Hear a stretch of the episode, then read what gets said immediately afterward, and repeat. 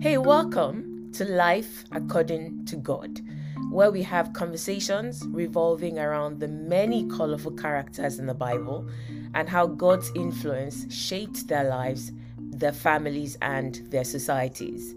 My prayer is that as you listen, you will glean one or two powerful ideas that will transform your own life too. This is Olawunmi Brigue, your host.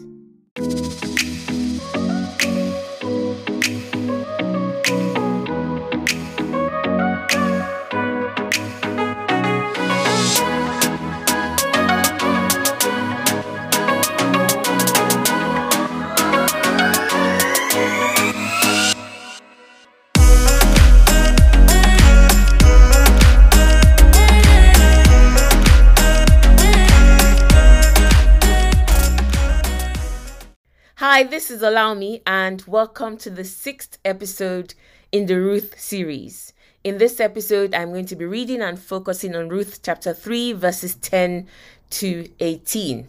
Now, in the previous episode, we left it on a little bit of a cliffhanger when Ruth went to Boaz, lay down at his feet, uncovered his feet, and basically said, "Dude, I want you to marry me." So she basically proposed to him. Well, we call it proposed now, but it wasn't really a proposal at the time. It was a matter of duty for Boaz to perform. And she took the courage with the help and the guidance and the encouragement of her mother-in-law, Naomi, and she went and asked Boaz to be her family redeemer. So that's where we're going to pick up from in this episode. So what was Boaz's response to Ruth's requests? I'm only going to read one verse. It says in verse 11 of Ruth chapter 3, Boaz speaking, "And now, my daughter, do not fear. I will do for you all that you request, for all the people of my town know that you are a virtuous woman." And that's going to lead me to my first powerful idea. I began to think about this. Boaz basically reassured Ruth, and he said to her, "Do you know what? There's no reason for you to worry or to be anxious about this. Don't be afraid. I guarantee you that I'm going to make sure you find a husband." Because he then goes on to say that there was a relative that was closer to Ruth than him. So it was basically saying, come rain, come shine, you are definitely going to find a husband. And what was his reason? He said, "Because everyone knows that you are a virtuous woman." I find that very fascinating, because the reason why he agreed to this pretty much outrageous request, if you think about it, Boaz himself said, number one, you didn't go for a younger man. Boaz was an old man. And number two, she wasn't even supposed to be there in the first place. If you read further on in Ruth chapter 3, they had to sort of hurry Ruth away before the day broke so that people would not see her there. She wasn't meant to do something like that. And for him to just sweep aside all of those things and then say, "I commit to either being your husband or making sure that your closest family redeemer will marry you," for one simple reason: everybody knows that you are a virtuous woman. So her reputation had gone ahead of her. So it wasn't a matter of, "Oh, sorry, we have been hearing the kind of things that you have been doing. You like to argue, you like to abuse people, you're not very kind." Isn't it interesting that the reason why this man committed himself to marrying this woman was because of what he had heard about her?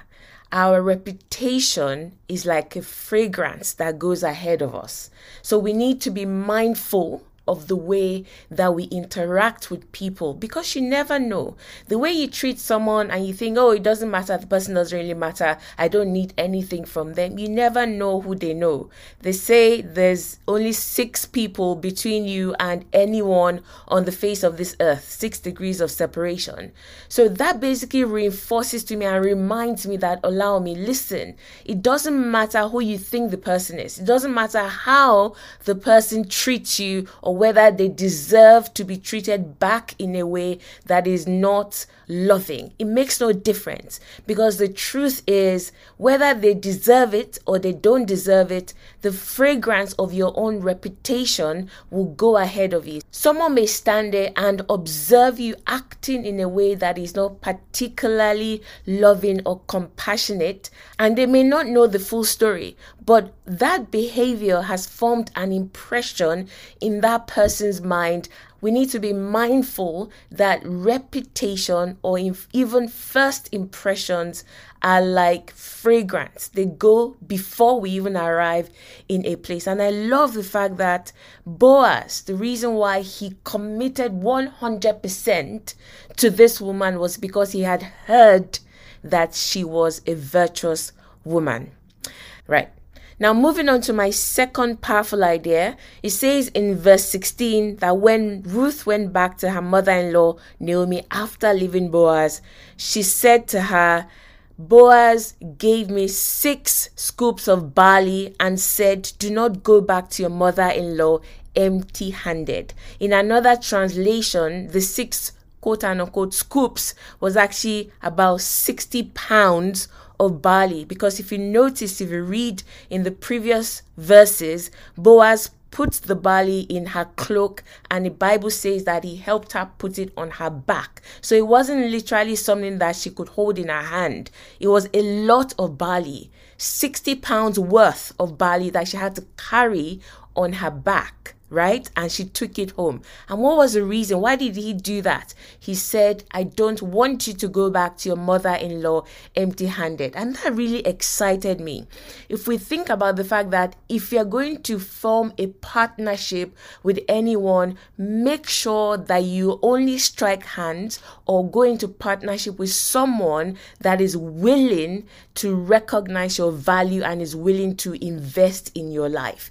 Particularly when we talk about marriage, do you notice how Boaz valued her? He said, "I'm not going to let you return to your family empty-handed." He packed and packed and packed all the food that she could carry and gave it to her. Nowadays, you see people being pressurized into marriage, and before they enter into the marriage, the guy is already treating them anyhow. He's already speaking to them anyhow, and vice versa. He's already being quite offhanded with their family and basically not treating them with the value that they deserve. That is a red flag.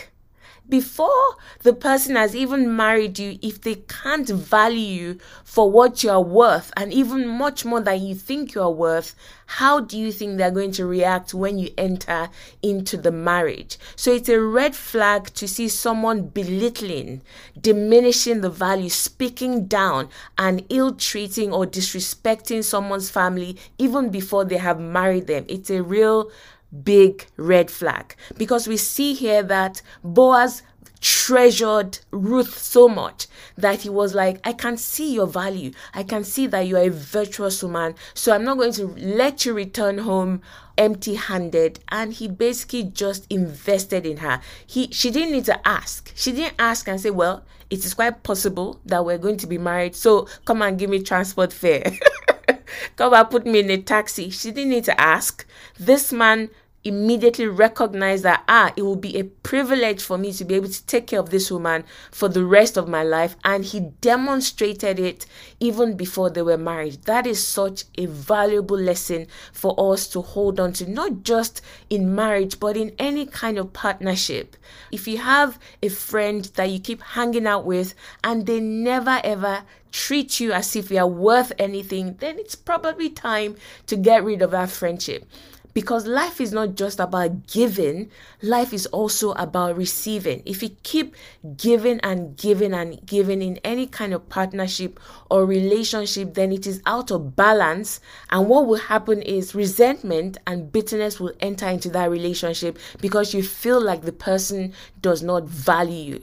So that is my second powerful idea that I've taken away from that reading. Now, here's the last one. It says in verse 18 that Naomi then advised Ruth. I can imagine Ruth getting quite excited, like, oh, look, I'm going to be married probably in the next couple of days. Oh, see what the Lord has done. But Naomi said something very, very important and crucial to Ruth. She said to her, just be patient, my daughter, until we hear what happens. This man won't rest until he has settled things today. The New King James Version says, sit still until you know how the matter will turn out. This reminds me of God in a way. Boaz was a type of God in the sense that God was the one that was working in him to be gracious to Ruth. It says, this man will not rest until he has concluded the matter. Meaning, when God has promised you something, he's not going to stop. He has backed up that word with his integrity. He's not going to back out. He's not going to relent. He's not going to give up halfway. And Naomi said something important to Ruth. Said, you sit still. You be patient. This is not the time for you to go and find Boaz and say, hey, have you asked the man, hey, what's going on? Because she could actually end up jeopardizing the whole thing if she had behaved like that. So Naomi basically preached to her and said, be at rest. Be confident in the word that this man has given you. He has given you his word, so sit still and be confident in that word and then see how things play out. It is the same thing in our own walk with God. When God has given us the word, all we need to do is to sit with that word and continue to give him praise and thanks as he works it out. Whatever we then now are required to do, the Holy Spirit will always show you what you need to do next in order to lay hold of that promise. So those are my three powerful ideas that I have extracted from this reading of the book of Ruth. I will see you in the next episode. Bye.